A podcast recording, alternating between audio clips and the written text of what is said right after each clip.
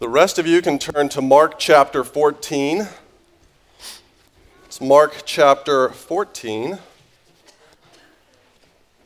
Today, as you may have noticed, I have two, the worship team up here to help me uh, do something a little different this time. We're reading through the passage beforehand, it's a lot of verses, uh, and they're going to help me. So, Mark chapter 14, verses 53 through 1539. My name is Jonathan Romig. I'm the associate pastor here. I forgot to introduce myself.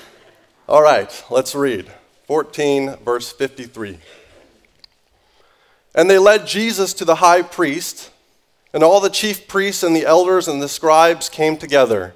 And Peter had followed him at a distance, right into the courtyard of the high priest. And he was sitting with the guards and warming himself at the fire. Now the chief priests and the whole council were seeking testimony against Jesus to put him to death, but they found none. For many bore false witness against him, but their testimony did not agree. And some stood up and bore false witness against him, saying, We heard him say, I will destroy this temple that is made with hands, and in three days I will build another not made with hands. Yet even about this, their testimony did not agree. And the high priest stood up in the midst and asked Jesus, have you no answer to make? What is it that these men testify against you? But he remained silent and made no answer. And the high priest asked him, Are you the Christ, the Son of the Blessed? And Jesus said, I am, and you will see the Son of Man seated at the right hand of power, and coming with the clouds of heaven. And the high priest tore his garments and said, What further witness do we need? You have heard his blasphemy. What is your decision? And they all condemned him as deserving death. And some began to spit on him, and to cover his face, and to strike him, saying to him, Prophesy. And the guards received him with blows. And as Peter was below in the courtyard, one of the servant girls of the high priest came, and seeing Peter warming himself, she looked at him and said, You also were with the Nazarene Jesus. But he denied it, saying, I neither know nor understand what you mean. And he went out into the gateway, and the rooster crowed. And the servant girl saw him he began again to say to the bystanders, This man is one of them. But again he denied it. And a little after a while, the bystanders again said to Peter, Certainly you are one of them, for you are a Galilean. But he began to invoke them, a curse on himself, and to swear, I do not know this man of whom you speak. And immediately the rooster crowed a second time. And Peter remembered how Jesus had said to him, Before a rooster crows twice, you will deny me three times. And he broke down and wept. And as soon as it was morning, the chief priests held a consultation with the elders and the scribes and the whole council. And they bound Jesus and led him away and delivered him over to Pilate. And Pilate asked him, Are you the king of the Jews? And he answered him, You have said so. And the chief priests accused him of many things. And Pilate again asked him, Have you no answer to make? See how many charges they bring against you. But Jesus made no further answer, so that Pilate was amazed. Now at the feast he used to release, release for them one prisoner for whom they asked. And among the rebels in prison who had committed murder in the insurrection, there was a man called Barabbas. And the crowd came up and began to ask Pilate to do as he usually did for them. And he answered them, saying, Do you want me to release for you the king of the Jews? For he perceived that it was out of envy that the chief priests had delivered him up. But the chief priests stirred up the crowd to have him release for them Barabbas instead. And Pilate again said to them, Then what shall I do with the man you call the king of the Jews? And they cried out again, Crucify him. And Pilate said to them, Why? What evil has he done? But they shouted all the more, Crucify him. So Pilate, wishing to satisfy the crowd, released for them Barabbas, and having scourged Jesus, he delivered him to be crucified. And the soldiers led him away inside the palace, that is, the governor's headquarters, and they called together the whole battalion. And they clothed him in a purple cloak, and twisting together a crown of thorns, they put it on him. And they began to salute him, Hail, King of the Jews! And they were striking his head with a reed, and spitting on him, and kneeling down in homage to him. And when they had mocked him, they stripped him of the purple cloak and put his own clothes on him. And they led him away to crucify him. And they compelled a passerby, Simon of Cyrene, who was coming in from the country, the father of Alexander and Rufus, to carry his cross. And they brought him to the place called Golgotha, which means place of a skull. And they offered him wine mixed with myrrh, but he did not take it. And they crucified him and divided his garments among them, casting lots for them to decide what each should take. And it was the third hour when they crucified him. And the inscription of the charge against him read, The King of the Jews. And with him they crucified two robbers, one on his right and one on his left. And those who passed by derided him, wagging their heads and saying, Aha, you would destroy the temple and rebuild it in three days? Save yourself and come down from the cross. So also the chief priests with the scribes mocked him to one another, saying, He saved others, he cannot save himself. Let the Christ, the King of Israel, come down now from the cross that we may see and believe. And those who were crucified with him also reviled him. And when the sixth hour had come, there was darkness over the whole land until the ninth hour. And at the ninth hour, Jesus cried with a loud voice, Eloi, Eloi, lama sabachthani, which means, My God, my God, why have you forsaken me? And some of the bystanders, hearing it, said, Behold, he is calling Elijah. And someone ran and filled a sponge with sour wine, put it on a reed, and gave it to him to drink, saying, Wait, let us see whether Elijah will come to take him down. And Jesus uttered a loud cry and breathed his last. And the curtain of the temple was torn in two from top to bottom. And when the centurion who stood facing him saw that in this way he breathed his last, he said, Truly, this man was the Son of God. Thank you for your help. Let's pray. Father God, thank you that we get to come before you and hear from your word. May your Holy Spirit be very present right here. We beg you right now. In Jesus' name, we make this request. Amen. Have you ever been rejected? Have you ever been made to feel like an outcast? Has anyone ever treated you as if they're on the inside and you're on the outside? Have you ever been bullied? Have you ever been treated less than? It seems as if in the news today we hear about stories of bullying all the time. I remember it was just a couple months ago, uh, I read the story of a woman who was bullied in her teens. And on her class reunion page, she wrote a story, a, poem describing her pain. And her classmates felt so bad, they put together a scholarship fund to fly her out to the reunion. Uh, about uh, two or three weeks ago, it was the story of the Miami Dolphins, the football, the NFL. And one of the football players, uh, a guy who, who's six and a half feet tall, weighs several hundred pounds, not a guy you would think gets bullied, walked away from the NFL because he felt like he was being bullied. According to bullyingstatistics.org, half of all teens will be bullied online, and almost the entire other half are the ones bullying them. Have you ever been rejected? Have you ever been made to feel like an outcast? Christ Jesus, our Savior, was rejected. He came to save us from our sins. He came to heal us from everything we have done wrong. He came to pay the cost we could not afford. He came to redeem us, to pay our ransom, to pay our debt, and we rejected him. We treated Jesus as an outcast. Christ Jesus, the Redeemer, was rejected. But we know we would never reject Jesus. We're a church.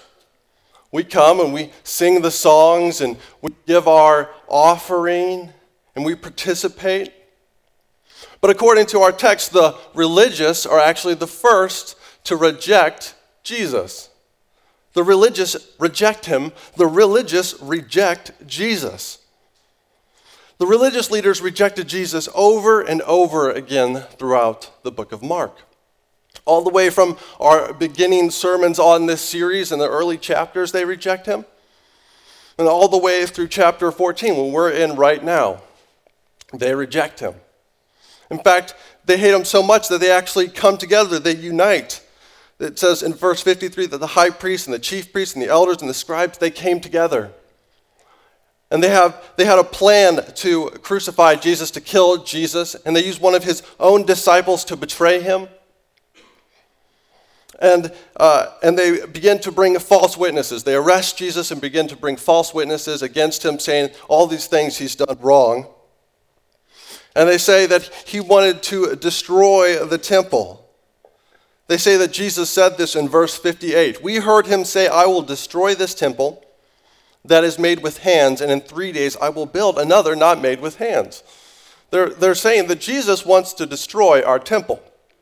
Now, the temple is not just like any church building, it is the economic, social, political, and religious center of the nation of Israel, of the Jews. So, for them to say that Jesus wants to destroy our temple is like saying Jesus wants to destroy our religion. And it's either our religion or Jesus, and Jesus has to go. The religious reject him, they turn him away. Maybe you can see yourself in the religious leaders in this story. They were highly educated, they obeyed the law, and they knew their Old Testament Bibles pretty well. They were super religious and they always tried to obey God. They probably never even sped. But these religious people rejected him. They got something happened in their religion. Religion isn't bad. Christ Jesus revealed himself through religion, through the law. But somewhere along the line, they got so focused on looking at their religion, they couldn't see their Redeemer.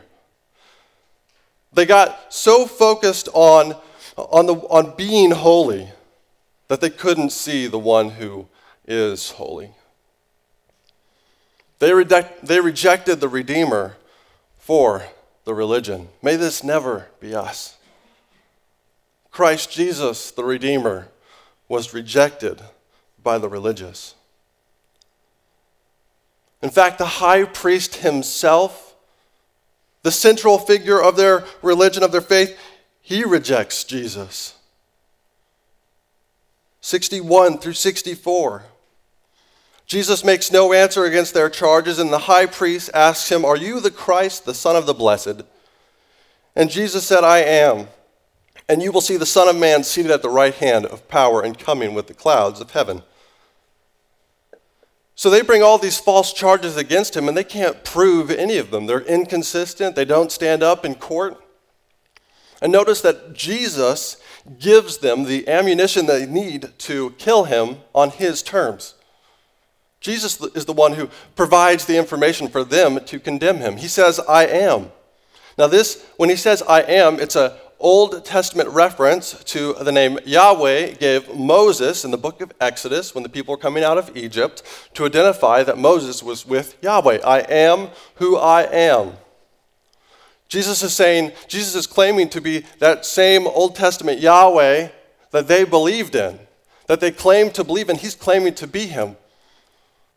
But although these people claim to believe, they don't really believe. They reject their Redeemer.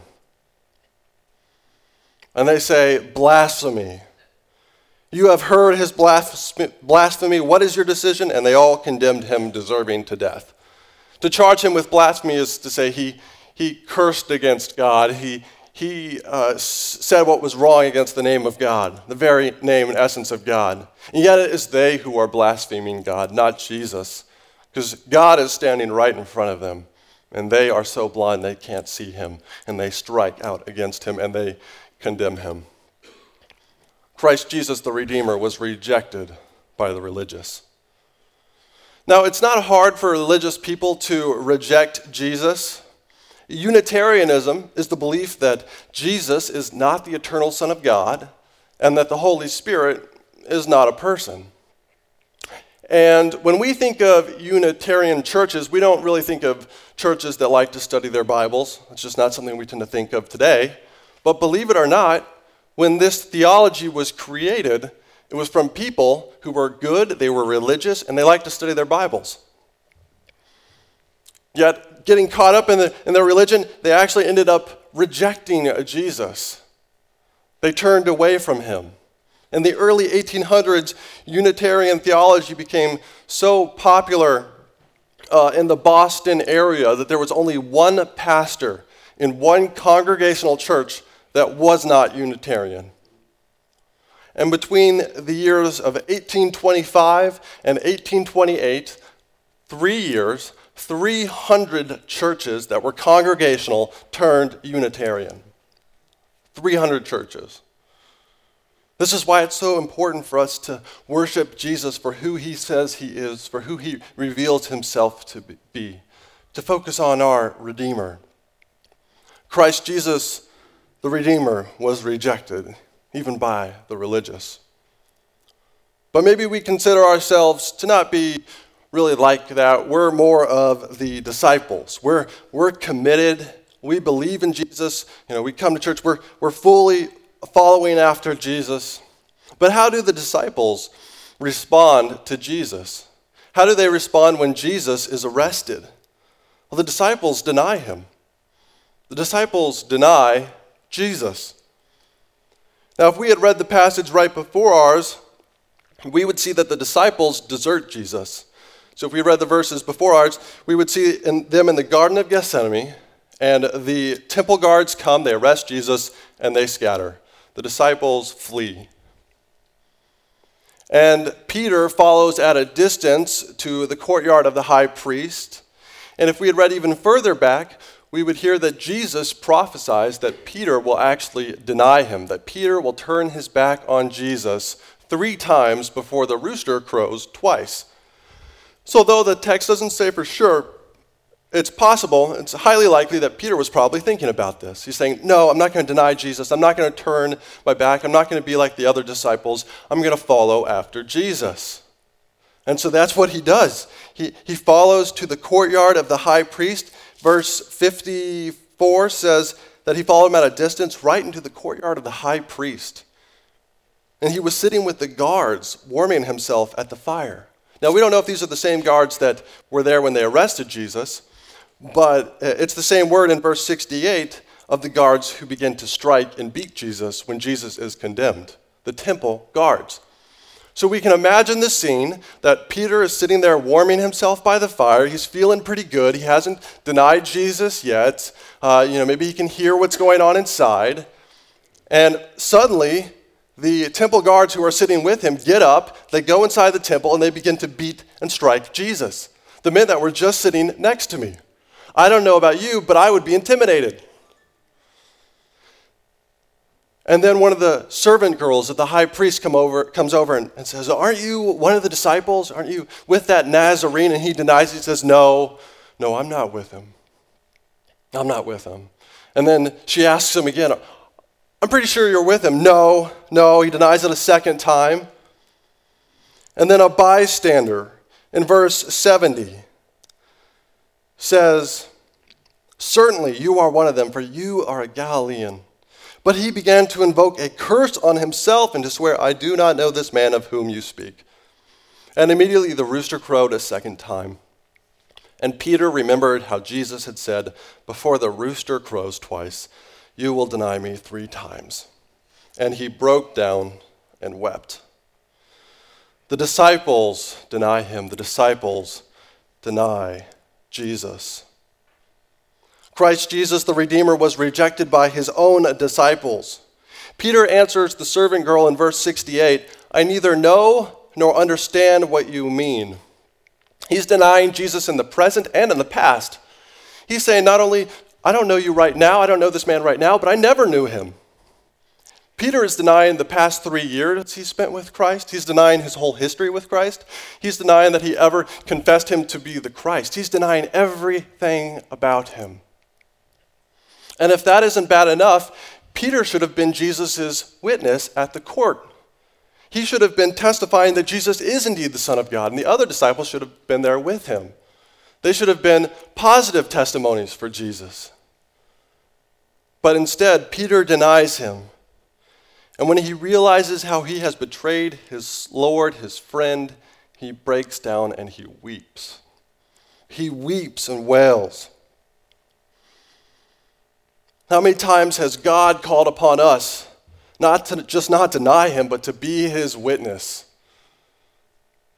Through the power of the Holy Spirit, he's, he's placed it on our hearts to share, given us the opportunity to be a testimony for him.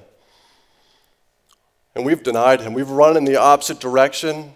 We've acted like we're not Christians, that we don't believe in Christ, and we've turned away. Well, what the disciples did was evil. And rejecting Jesus in general is evil. It's wrong. But God gives us grace. There is healing, there is restoration. There's hope for Peter, and there's hope for us. At the end of the book of John, the Gospel of John, we actually hear that Peter is restored, that Christ Jesus forgives Peter and restores him. And Christ Jesus can forgive and restore us for all the times that we have denied him, no matter how big or how small. But it does take a heart of repentance, of asking to be restored and given another opportunity to be a witness on Christ's behalf. Christ Jesus the Redeemer was rejected by his own disciples. The religious reject him, and the disciples deny him. But Jesus' rejection does not end there. The Jews and Gentiles judge him. First, the, the Gentiles judge him. Chapter 15. And as soon as it was morning, the chief priests held a consultation with the elders and the scribes and the whole council, and they bound Jesus and led him away and delivered him over to Pilate. And Pilate asked, Are, are you the king of the Jews? And he answered him, You have said so.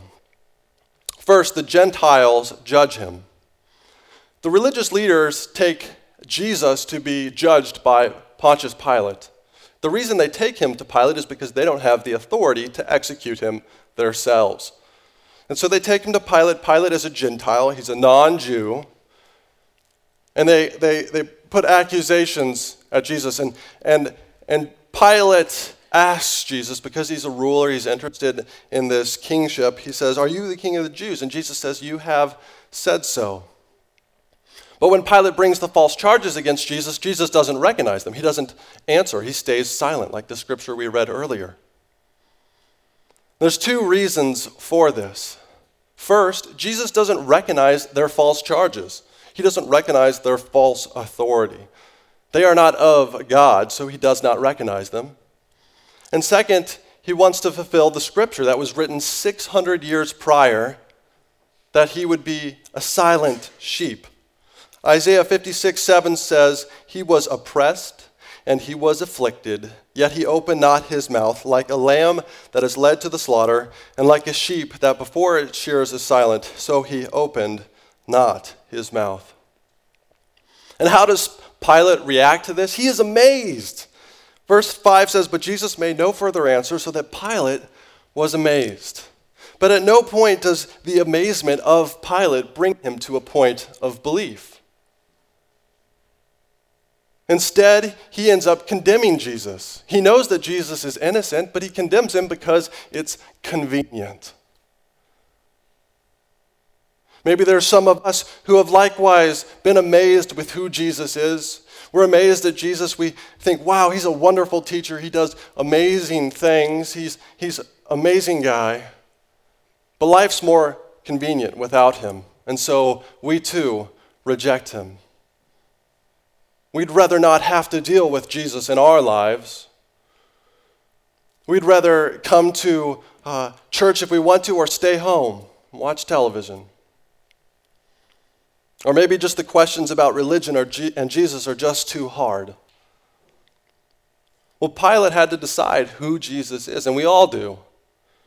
Will you also reject him? First, the Gentiles judge him. Second, the Jews judge him.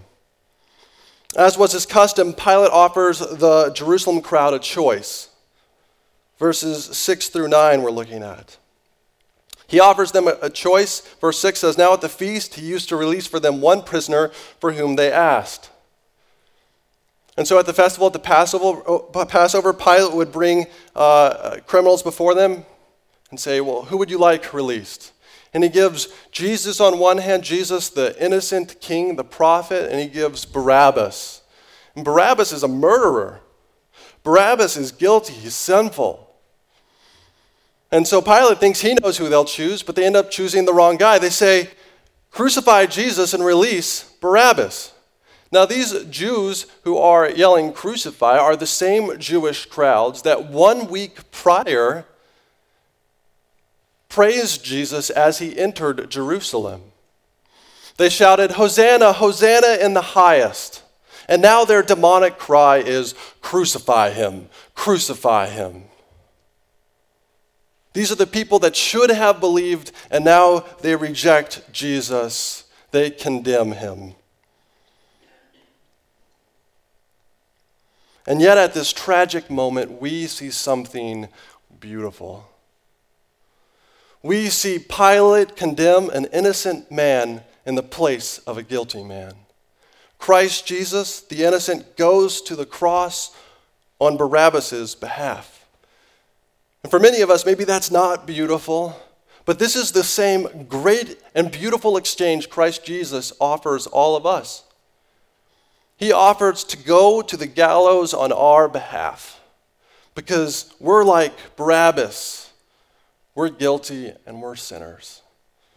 And someone must take the punishment, and Jesus is willing to take ours. But he asks us to confess our sins, to put our faith in him, and to follow him. And that's not easy, but it is good. The Jews and the Gentiles, they judge him. So the religious reject him, the disciples deny him, and the Jews and Gentiles judge him, but it does not end there. The kingdom crucifies him. The kingdom crucifies Jesus. The kingdom of man attacks the kingdom of God. Verse 16 says, And the soldiers led him away inside the palace, that is the governor's headquarters, and they called together the whole battalion, and they clothed him in a purple cloak, and twisting a crown of thorns, they put it on him and they began to salute him, Hail, King of the Jews. A battalion is between two and 600 soldiers. And they're at the governor's headquarters, so it's, so it's more likely that it's 600 soldiers. And these 600 soldiers come out and they begin to brutalize Jesus, to beat him and strike him. And then they take him away to be crucified. They, they, they, put on a cloak on him and they say, Hail, King of the Jews. They mock him and then they take him away. They take him to Golgotha, the place of the skull. But Jesus has lost so much blood and he's so beaten, beaten down and hurt that he can't carry his own cross. And this is where he needs the disciples most. He needs the disciples to carry his cross for him, but they are nowhere to be found. And so Simon of Cyrene, a stranger, carries the cross for Jesus. And they go up to Golgotha. And before Jesus is crucified, they offer him wine mixed with myrrh.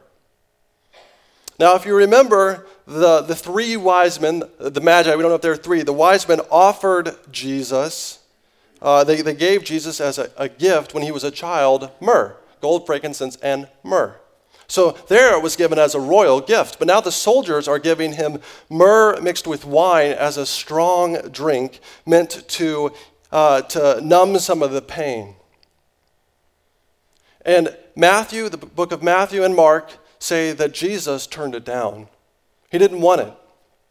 John does tell us that, that Jesus drank uh, wine vinegar on the cross, but that's different. That's not actually wine, that's vinegar. And the reason for this is that Jesus said that he would no longer drink of the fruit of the vine until his kingdom comes. See, Jesus already has his eyes set on the kingdom right here. He has his eyes set on redeeming, on healing the lost, on paying their punishment. He won't even ease his own pain. He wants to be fully aware to take on the full wrath of God the kingdom crucifies him. The movie Braveheart is about the Scottish rebel William Wallace. William Wallace, played by Mel Gibson, leads a rebellion against the English occupation. They wage a guerrilla war against uh, the English, and it's pretty successful.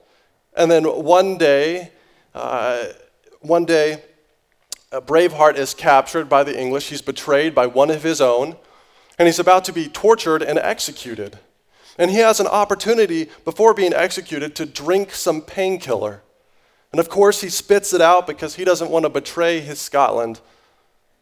And so they take, they take Braveheart out, William Wallace, and they begin to torture him. And they say, just say the words mercy, and we'll make it a, a quick death. Just say mercy. But, but uh, William Wallace does not want to betray his Scotland, and so instead he shouts freedom. Christ Jesus had his eyes set on our freedom at the cross. He wasn't willing to take the pain killing agent because he had to pay the consequences of our sin. And so the soldiers take him and they crucify him. They nail his hands and, they, and his feet. They, they nail him to a tree and they place him in the ground between two robbers.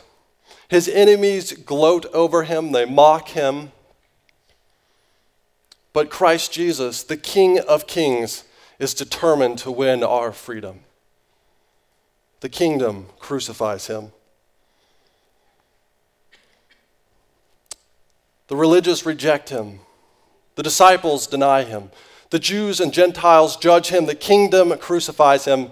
And if that isn't bad enough, someone Jesus has known and loved for all eternity turns his back on him. The Father forsakes him. The Father forsakes Jesus. Verse 33 says, Darkness covered the whole land from the sixth hour until the ninth hour. That's from noon to 3 p.m. And if we look at darkness in the New Testament, it stands for sin and the judgment of God. Jesus is bearing both of those. He is bearing the full weight of sin, all that darkness, and he's bearing the full judgment of God. He's bearing our darkness so that we can shine with his light before a holy God. And his father turns his back on him because Jesus is guilty and the Father is holy. And Jesus cries with a loud voice, Eloi, Eloi, lama sabachthani, which means, My God, my God, why have you forsaken me? The Father has turned his back on Jesus because of our sins, because of what we have done wrong. And it's not that Jesus loses his divinity, it's a break in relationship. And maybe this doesn't seem so bad to you, but they've had an eternal and infinite and perfect relationship for all of time. Jesus is in his weakest moment. He's dying on the cross, and all he needs is his Father's love, and his Father is not there to give him that love. The Father forsook him. The father and son's relationship can be to that, likened to that of a parent and a child. If you're a parent, you know that your love for your child grows and grows as your relationship grows. As you two begin to interact and know each other and, and share with each other, you love each other more and more. Your child uh, shares things about themselves, and you share things about yourself with your child. And it, it progresses from childhood through the teenage years through adulthood. Now imagine that that relationship is infinite, it's perfect, it's eternal, there's no teenage angst. It goes on forever and ever. This is the type of relationship that the father and son had. It was deeper and, and more pure than anything else ever imagined. And it's broken. And this break in relationship causes Jesus extreme mental and emotional pain. He's never had this happen before. And Jesus utters a loud cry and breathes his last breath. Jesus literally dies of a broken heart. Christ Jesus was rejected by his own Father. But why did he have to be rejected by the whole world, even by his Father? The religious rejected him, the disciples denied him, the Jews and the Gentiles judged him, the kingdom crucified him, the Father forsook him, and it all leads to this point the sinner sees him. The sinner sees Jesus. Verse 38 says, And the curtain of the temple was torn in two from top to bottom. The curtain inside of the temple was about 80 feet tall, probably several inches thick. And the only one who could tear it from top to bottom in a moment is God. And he tears, tears the, the veil. And that veil, it had separated the holy place, the most holy of holies, uh, from the just holy place. And it said that in the Holy of Holies, the very presence of God was for, for much of Jewish history. And so, for that veil to be torn means that we can now enter into that holy place, and it's Christ Jesus who enters into the most holy of holies on our behalf. Once a year, the high priest would enter into the Holy of Holies to make a sacrifice only once a year for the sins of the people. And finally, Jesus enters into the Holy of Holies and makes the perfect sacrifice himself so that no other sacrifices must be made.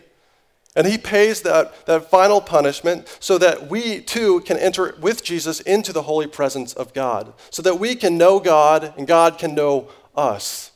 God has torn the veil. Christ Jesus is our new high priest, and now the sinners can see him and the sinner does see him.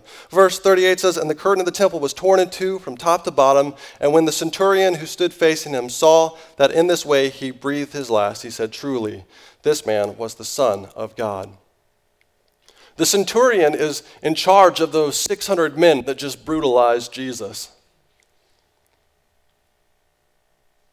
He's there at the foot of the cross to make sure that they get the job done right. He is the least deserving of grace. Nothing about his, his station in life or who he is says he should ever confess Jesus to be the Son of God. But it is often the most undeserving of grace and the most unlikeliest of converts who are the first to confess Jesus to be God. The sinner sees him. Christ Jesus, the Redeemer, was rejected so that the rejected might be redeemed. The centurion is a Gentile just like Pilate, and so he's a rejected class by the Jews. They wouldn't have anything to do with Jesus, uh, with uh, the centurion.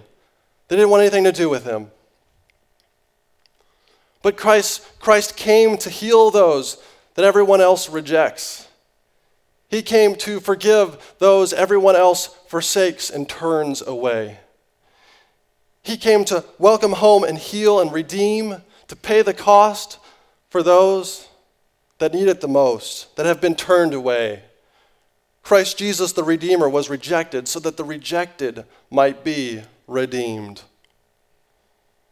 And uh, the centurion confesses that, that Jesus is the very Son of God in so doing, he's changing allegiance from Caesar, who claimed to be God, to Jesus, who really is the Son of God. He's changing allegiance. And we can too. We also can change allegiance. We can confess that Jesus is the Son of God. We can confess of our sins and put our faith in Him. We can start anew. We can be welcomed home by the one that we rejected.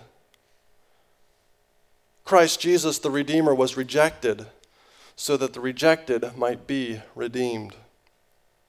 Jesus came to pay the ransom for our sins to redeem us. He was the King of Kings and he came to save us, but we didn't treat him as he deserved. No, the religious rejected him. The disciples denied him. The Jews and the Gentiles, they judged him. The kingdom crucified him and the Father forsook him. And he died alone, forsaken on a cross. But he died so that the sinner might see him. Do you see him? Do you see the Savior? Christ Jesus came to heal us from our sins, and he offers this freely. He wants to forgive the forsaken. He wants to embrace the abandoned. He wants to deliver the denied. He wants to restore the rejected. He wants to welcome home those who have no home. He came so that you and I can have a new life in Him. Christ Jesus, the Redeemer, was rejected so that the rejected might be redeemed. Let's pray, and then we'll sing a song. Father God, we confess that we have rejected you in so many ways. And yet, you have forgiven us who put our faith in you of all those sins. You've forgiven us over and over again so that you might welcome us home. Thank you, Lord, for your forgiveness, for your healing. We love you so much. In Jesus' name, amen.